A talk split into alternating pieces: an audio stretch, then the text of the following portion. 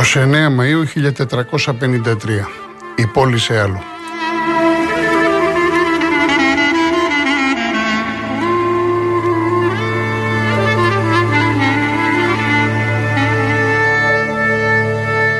Κυρίε Δεσποινίδε και κύριοι, καλό σας μεσημέρι. Real FM 97,8. Είμαι ο Γιώργος Χολοκοτρόνη. Θα είμαστε μαζί μέχρι τις 5.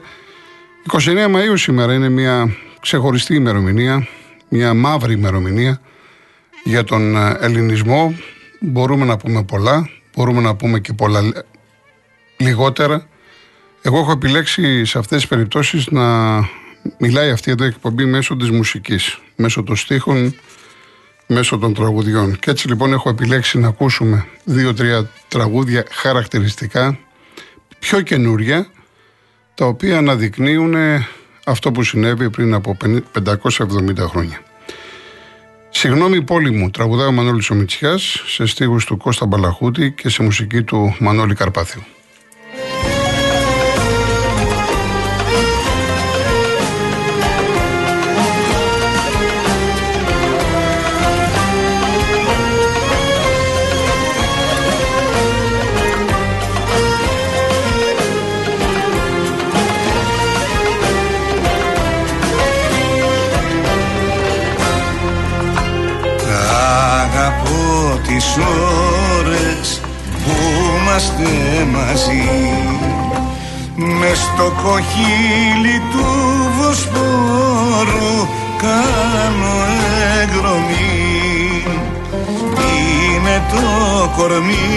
Σου σαν το μπλε τζαμί στο πιο μεγάλο όνειρό σου στην παγωνιά στον πύρετο σου μια ζωή μαζί. Συγγνώμη πόλη μου για όσα έχασα Πόλη πεντάμορφη ποτέ δεν ξέχασα. Πόλη αιώνια και λατρεμένη τα χρόνια άλλαξαν ο πόθος μένει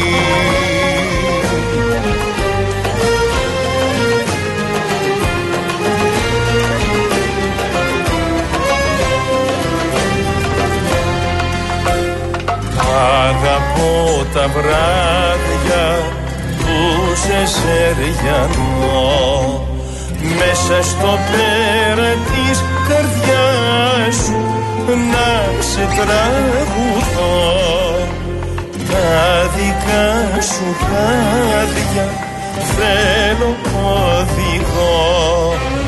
Μέσα στις λέξεις των χιλιών σου στο αγρογιάλι των ματιών σου μάθε με να ζω Συγγνώμη πόλη μου για όσα έχασα. Πόλη πεντάμορφη ποτέ δεν ξέχασα. Πόλη αιώνια και λατρεμένη τα χρόνια άλλαξαν ο πόθος μένει.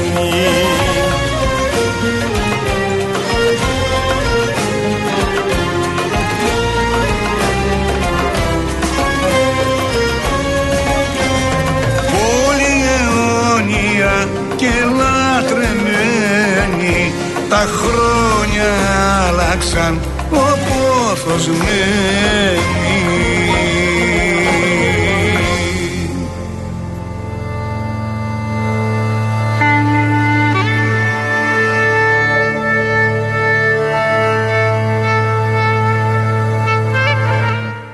Μετά τις διαφημίσεις θα ακούσουμε και ένα άλλο συγκλονιστικό κομμάτι που το έχει γράψει η κυρία Αρβελέρ στην πόλη μετά την άλωση με την ασπασία στρατηγού. Λοιπόν, για να δούμε το διαγωνισμό αυτής της εβδομάδας. Είναι ένα τρίμερο στην Κύθνο. Από το... Είναι προσφορά από το Emgarts Suites στην Κύθνο. Ένα συγκρότημα υπόσκαφων κτηρίων με μοντέρνο κυκλαδίτικο στυλ. Απολαύστε τις βουτικέ σας στην πισίνα με εκπληκτική θέα το λιμάνι του Μέριχα και νιώστε την απόλυτη ηρεμία και ασφάλεια που σας προσφέρει κάθε αυτόνομη βίλα.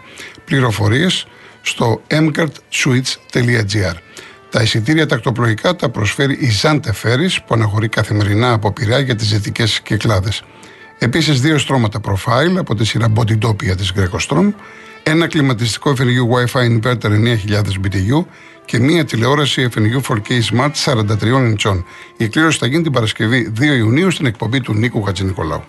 Real κενό το ονοματεπώνυμο και την ηλικία σας στο 19600. Ο ακροατής που θα κληρωθεί και θα απαντήσει σωστά θα κερδίσει το δώρο. MediaTel 1,36 ευρώ ανά SMS με ΦΠΑ και τέλος κινητής τηλεφωνίας όπου ισχύει. Γραμμή παραπώνων 214 214 8020. Δώστε την συγκατάθεσή σας για την επεξεργασία των προσωπικών σας δεδομένων μπαίνοντας στο σύνδεσμο που θα σας σταλεί στο απαντητικό μήνυμα.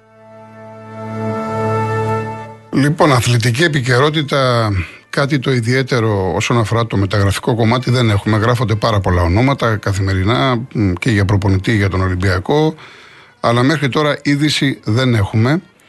Στον Παναθηναϊκό έγινε γνωστό ότι ο Κρουμπέλης έχει μια καλή πρόταση από την Τραμζο Σπορ και περιμένουν ίσως και σήμερα την απάντησή του. Ε, στον Ολυμπιακό δεν έχουμε κάτι νεότερο ούτε για προπονητή ούτε για παίχτη. Στην ΑΕΚ ε, πριν από λίγο έδωσε μια συνέντευξη ο Μελισανίδης, υπάρχει μια συμφωνία κυρίων να βγουν αυτά τα οποία είπε μετά τις 7, προφανώς 7 η ώρα είναι τα θηρανίξια της εκκλησίας του, της Αγίας Σοφίας και του Οσίου Λουκά που είναι μέσα στην ΟΠΑΠΑΡΕΝΑ.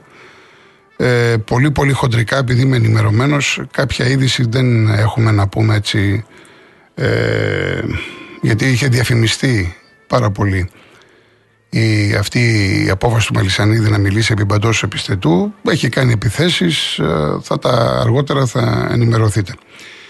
Ε, να πω ότι στον ΠΑΟΚ ο Λουτσέσκου συνεντεύξει στη Ρουμανία ε, είπε ότι η ΑΕΚ ε, δίκαια πήρε τον ντάμπλ αλλά πέταξε τις μπηκτές του, τα καρφιά του και για την Ένωση και για τον Παναθηναϊκό και ότι αυτό που έγινε γνωστό ότι ο ΠΑΟΚ πάει για 7-8 μεταγραφές νομίζω είναι αυτό το οποίο λέμε όλοι μας εάν θέλει να πρωταγωνιστήσει. Από εκεί και πέρα υπάρχουν διάφορα ερωτήματα. Αν προλάβουμε, θα απαντήσω. Να πω ότι χθες ο Ολυμπιακός έκανε με τον Μπάουκ το 3-0. Περιμένει την Κυριακή, είναι ο πρώτος τελικός, είτε τον Παναθηναϊκό είτε το Περιστέρι, είναι 2-2. Αύριο είναι το, το πέμπτο μάτς. Και είχαμε και το φοβερό φινάλε βέβαια στην Bundesliga, στην Γερμανία. Δεν ξέρω πόσοι το έχετε πάρει χαμπάρι. Έπαιζε η Μπορούσια με τη Μάιντς, 82.000 κόσμος, 400.000 αιτήσεις για ένα εισιτήριο. Με νίκη έπαιρνε το ποτάλθημα. Και η Μπάγκερ έπαιζε στην Κολονία. Προηγείται η Μάιντς η αδιάφορη 0-2 στο 24. Με την ψυχή στο στόμα η μου κατάφερε στο φινάλε να ισοβαρήσει 2-2. Η Μπάγκερ πέρασε από την Κολονία με 1-2 και πήρε το 11ο σερή πρωτάθλημα, το 33ο πρωτάθλημα στην ιστορία της. Και για να δείτε ποιος είναι, ποιος την ακολουθεί σε τίτλους, σε συγκομιδή τίτλων, δεν είναι κάποιο μεγαθύριο από αυτά τα οποία γνωρίζουμε περισσότερο. Είναι η Νιρεμβέργη με 9 πρωταθλήματα, η Ντόρτμουντ 8 και η Σέλκ 7. Το φοβερό βέβαια είναι ότι παρά την απογοήτευσή τους, στην πίκα τους, στη στενοχώρια τους, ολόκληρο το γήπεδο στην Ντόρτμουντ τραγουδούσαν τον ύμνο της ομάδας. Δεν ξέρω εδώ τι θα κάναμε. Στην Αγγλία η Λέστερ και η Λίντς ακολούθησαν τη Southampton στην κατώτερη κατηγορία, σώθηκε η ιστορική Everton. Στην Ισπανία έπεσε η Εσπανιόλ. Στη Γαλλία πήρε το ποτάθημα η Παρή και το γιόρτασαν στην υποδοχή τρία άτομα. Τρία άτομα μόλις ήταν και λογικό. Και στην Πορτογαλία πήρε το πρωτάθλημα η Μπενφίκα. Έτσι πολύ πολύ χοντρικά σας λέω ότι έγινε στο εξωτερικό. Λοιπόν πάμε σε διαφημίσεις και γυρίζουμε.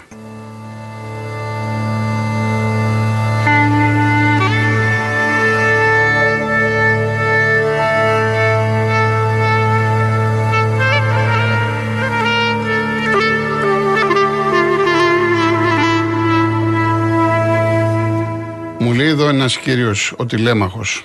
Τα, τα πρώτα τα αφήνω. Ευχαριστώ πολύ, τηλέμαχη. Επιχειρώντας ένα γενικευμένο και παρακινδυνευμένο αλλά ρεαλιστικό συμπέρασμα, η πόλη χάθηκε εξαιτίας της διχόνοια των Ελλήνων, μισή φιλοδυτική αναγκαστικά για να μηνθούμε, μισή εναντίον, έχοντας σήμερα ως τραγικό αποτέλεσμα η Ρωμή να, χά, να χάσουμε την πόλη και να είμαστε ταυτόχρονα και υποχρεωμένοι ίσα στους δυτικούς. Είναι ένα τεράστιο θέμα το οποίο σηκώνει πάρα πολύ κουβέντα και δεν ξέρω αν θα βγάλουμε αποτέλεσμα. Αν θέλετε τη γνώμη μου δεν θα βγάλουμε.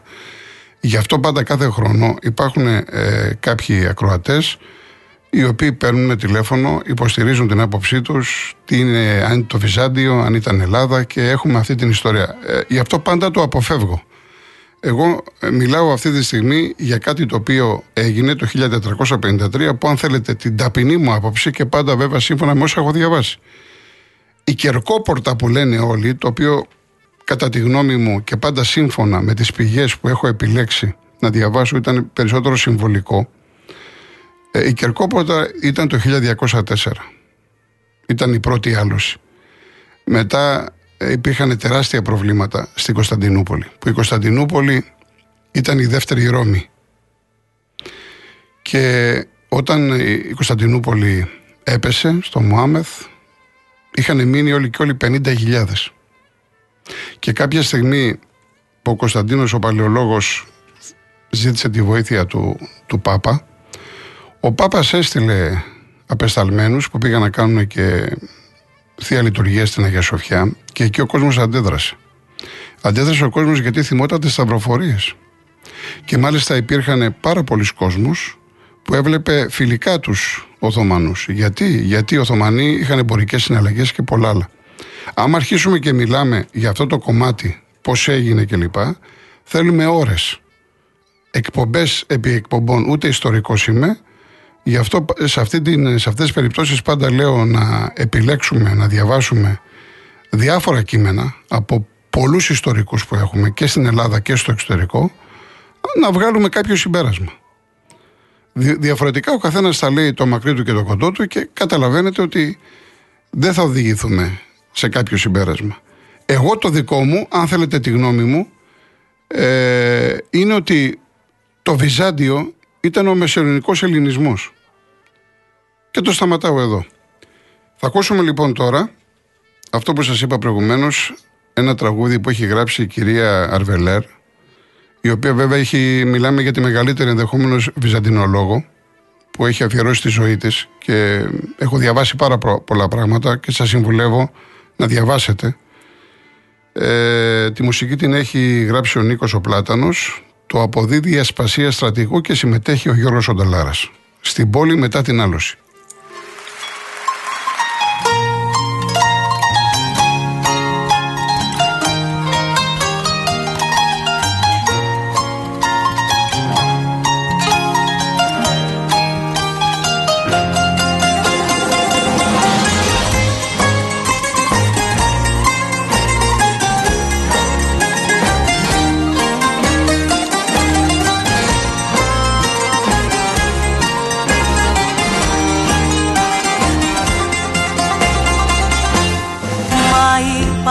Πανόρια είδες στο φως Μαΐ και του θανάτου το σκοτάδι.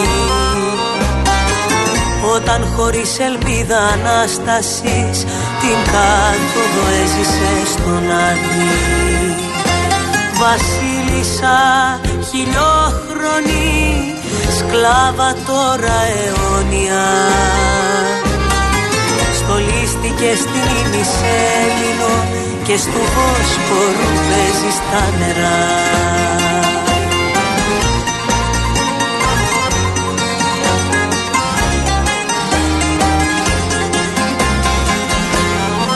Όταν στου Μάη το λόγεμο φεγγάρι το αερικό του πετρωμένου βασιλιά κουφάρι διώχνει απ' την Αγιά Σοφιά τελώνια και δαιμόνια και μυστικά να προσκυνήσει αναζητά. Στη Χάλκη και στο Μάρμαρα στο Πέρα και στο Γαλατά στη χώρα στο φανάρι.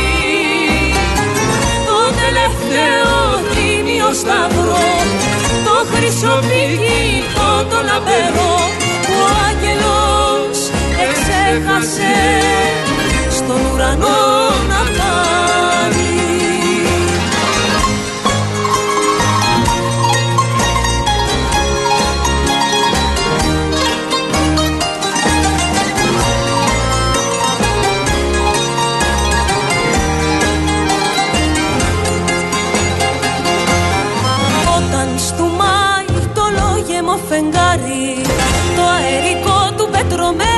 βασιλιά κουφάρι Διώχνει απ' την Αγιά Σοφιά τελώνια και δαιμόνια. Και μυστικά να προσκυνήσει αναζητά. Στη Χάλκη και στο Μαρμαρά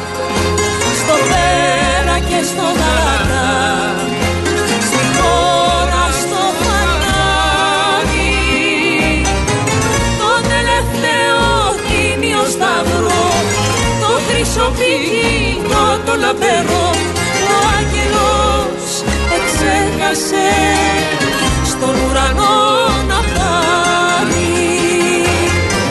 Το τελευταίο τίμιο σταυρό το χρυσοπίκυλο το λαμπερό ο άγγελος εξέχασε στον ουρανό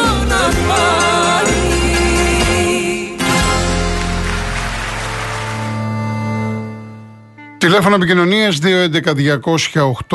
Επαναλαμβάνω 211-200-8200. Η κυρία Δέσπινα Καλοχέρη είναι στο τηλεφωνικό κέντρο. Ο κύριος Γιώργος Νταβαρίνο στη ρύθμιση του ήχου. Θα είμαστε μαζί μέχρι τις 5. Μετά τις 4 θα βγάλουμε γραμμές στον αέρα. Σας είπα στην αρχή της εκπομπής ότι τόσο εγώ προσωπικά όσο και ο Real FM ε, σέβεται την απόφαση που πήραν οι δημοσιογράφοι για πολλούς λόγους να δημοσιεύσουμε μετά τις 7 τα όσα υποστήριξε ο Δημήτρης Μελισανίδης στη σημερινή συζήτηση με τους εκπροσώπους του τύπου. Βλέπω όμως εδώ αρκετά site ήδη τα γράφουν. Και δεν είναι η πρώτη φορά ούτε η τελευταία, ούτε η τελευταία που άλλα λέμε και άλλα κάνουμε. Επομένως, είμαι υποχρεωμένος, κάλεσα τον Μιχάλη το Φουστέρη, το ρεπόρτερ της ΑΕΚ στο Real FM και στη Real News, να μας πει αυτά που μπορεί να μας πει. Μιχάλη. Καλησπέρα. Λοιπόν, έχουμε μία συνάντηση με τον Δημήτρη Μελισανίδη που είναι σε εξέλιξη. Ε, έχει πει κάποια πράγματα α, τα οποία μπορώ να σας μεταφέρω. Καταρχάς ε, είπε ότι στόχος της ομάδας ε, πλέον είναι μια καλή ε, σεζόν στην Ευρώπη. Να συνεχίσει το ίδιο υψηλά ε, και στην Ελλάδα και τη νέα χρονιά. Χαρακτήρισε φλέβα χρυσού τον Ματίας Αλμέιδα, α, τον προπονητή τον οποίο τον έφερε φέτος και ουσιαστικά αναμόρφωσε την ΑΕΚ. Έκανε λόγο για 4-5 μεταγραφές. Είπε ότι θα γίνει προσπάθεια α, να μείνει στο δυναμικό της Ένωσης ο Ορμπελίν Πινέδα, παρά το γεγονός ότι είναι μια δύσκολη υπόθεση, είναι δανεικός ως γνωστόν α, από τη Θέλτα. Ο δανεισμός του έληξε. Η ΑΕΚ θα το παλέψει πάντως, όπως είπε και ο Δημήτρης Μελισανίδης. Η είδηση ε, που βγαίνει η σοβαρή είναι από ερώτηση του, του Real FM και της Real News σχετικά με τον Λιβάη Γκαρσία και ξέκοψε οτιδήποτε ο Δημήτρης Μελισανίδης και είπε δεν πολύ το Λιβάη Γκαρσία. Δηλαδή, αν έρθει και πρόταση 20 εκατομμυρίων, θα πει όχι ο Μελισανίδης. Ακριβώς αυτό ρωτήσαμε και εμείς. Ναι. 20... Δεν πολύ το Λιβάη Γκαρσία. Ναι. Το είπε δύο-τρεις φορές χτυπώντα το χέρι του τραπέζι. Να κάνει πρώτα μια καλή χρονιά στην Ευρώπη και βλέπουμε. Ήταν η συνέχεια της ατάκας του διοικητικού ηγέτη της ΑΕΚ. Από εκεί και μετά, μια ακόμα πολύ σπουδαία είδηση είναι ότι στα Σπάτα που βρίσκεται το προπονητικό κέντρο της ΑΕΚ, η ΑΕΚ θα χτίσει την ΑΕΚ Sport City. Είναι το νέο φιλόδοξο εγχείρημα του Δημήτρη Μελισανίδη. Θα κατασκευαστεί, έχει αγοραστεί δηλαδή επιπλέον χώρος από αυτόν που φιλοξενεί τώρα α, το προπονητικό κέντρο της ΑΕΚ. Εκεί θα χτιστεί ξενοδοχείο πεντάστερο. Α, θα υπάρχουν ε, εγκαταστάσεις για τις ακαδημίες. Στο ξενοδοχείο αυτό, α, στον πρώτο όροφο, θα φιλοξενούνται τα παιδιά από όλη την Ελλάδα, τα οποία δεν θα έχουν σπίτι στην Αθήνα και θα ανήκουν στην ΑΕΚ. Ενώ στο δεύτερο όροφο θα ανήκει στους ποδοσφαιριστές οι οποίοι θα μπορούν να διαμένουν εκεί πριν από τους αγώνες τους. Γενικότερα έκανε λόγο για. Ναι, είπε κάτι, είπε κάτι για όλους αυτούς και για απλούς φιλάθλους και για ομάδες, για προπονητές, για άλλα κλαμπ που λένε ότι η Ναι. ΑΕΚ πήρε το πρωτάθλημα με τη βοήθεια της διαιτησίας. Ναι, ε, πριν, πριν πω σε αυτό, α, να συμπληρώσω καταρχάς ότι ε, έκανε λόγο για πολύ σκληρή στάση από εδώ και πέρα στα προβλήματα που είχε η ΟΠΑ Παρένα, με οπαδούς οι οποίοι προσπάθησαν να κάνουν κακό στην ομάδα. Όχι μόνο θα τους πετάξουμε έξω, είπε χαρακτηριστικά, δεν πρόκειται να ξαναδούν ποτέ ε, το, α, το γήπεδο της ΑΕΚ, αλλά θα έχουν και ποινικές κυρώσεις και νομικές κυρώσεις, όπως έκανε αυτός που έριξε φωτοβολίδα, θυμίζουμε, στο τελευταίο Ναι. παιχνίδι της ΑΕΚ με τον Βόλο. Τώρα, σε ό,τι αφορά τους υπόλοιπους, χωρίς να κατονομάσει ε, τον Γιάννη Αλαφούζο και τον ε, Βαγγέλη Μαρινάκη. Έκανε λόγο για Muppet Show. Αυτή ήταν η χαρακτηριστική του ατάκα. Τι να κάτσω να ασχοληθώ με το Muppet Show, είπε χαρακτηριστικά ο Δημήτρης Μελισανίδης. Εμείς προσπαθούμε να παίξουμε μπάλα και αυτοί λένε διάφορα. Δεν ασχολούμαστε μαζί τους. Κάποτε μας λέγανε να φτιάξουμε ομάδα. Ωραία, τώρα τους λέμε εμείς, εμείς έχουμε ομάδα, φτιάξτε τώρα εσείς. Μάλιστα. Αυτή ήταν η ατάκα του. Εντάξει, Μιχαλή. Μας λένε για COVID και τέτοια. Η ΑΕΚ δεν είχε ποτέ COVID, ποιος τα λέει όλα αυτά. Ήταν αποστομωτικός. Και γενικότερα εμφανίστηκε αισιόδοξος ότι και τη νέα χρονιά η ΑΕΚ θα πρωταγωνιστήσει σε Ελλάδα, προσπαθώντας να κάνει μια καλή πορεία. Να σε καλά, Μιχάλη, σε ευχαριστώ πολύ. Ευχαριστώ. ευχαριστώ. Λοιπόν, τώρα για το θέμα του Πινέδα, ε, να περιμένουμε και την εξέλιξη με τη Θέλτα, γιατί η Θέλτα ξαφνικά έχει μπλέξει σε περιπέτειες. Παίζει με την Παρσελώνα τώρα ε, υπάρχει περίπτωση με κακό αποτέλεσμα να υποβιβαστεί. Αυτό θα σημαίνει πολλά για τις εξελίξεις με το συγκεκριμένο ποδοσφαιριστή. Άλλο να είσαι στην ε, πρώτη κατηγορία και άλλο να είσαι στη Β' Εθνική. Και επειδή με ρωτάτε από την προηγούμενη εβδομάδα, δεν ξέρω κάτι για τον Μπαγκαμπού. Το, και εγώ τα διαβάζω. Τα γράφουν τα site ότι η ΑΕΚ λέει ενδιαφέρεται για τον Μπαγκαμπού κλπ. Ε, είναι ένας πανάκριβος παίκτης και ο Ολυμπιακός το έχει κάνει πρόταση με πάνω από 2 εκατομμύρια ευρώ καθαρά. Δεν έχει απαντήσει γιατί περιμένει προτάσεις από την. Μάλλον συζητάει με Ισπανία, Γαλλία και ενδεχομένως ε, και από χώρες της Αραβικής Χερσονήσου. Έτσι. Αυτά θα τα δούμε στην πορεία. Πάμε διαφημίσεις ειδήσεις και γυρίζουμε.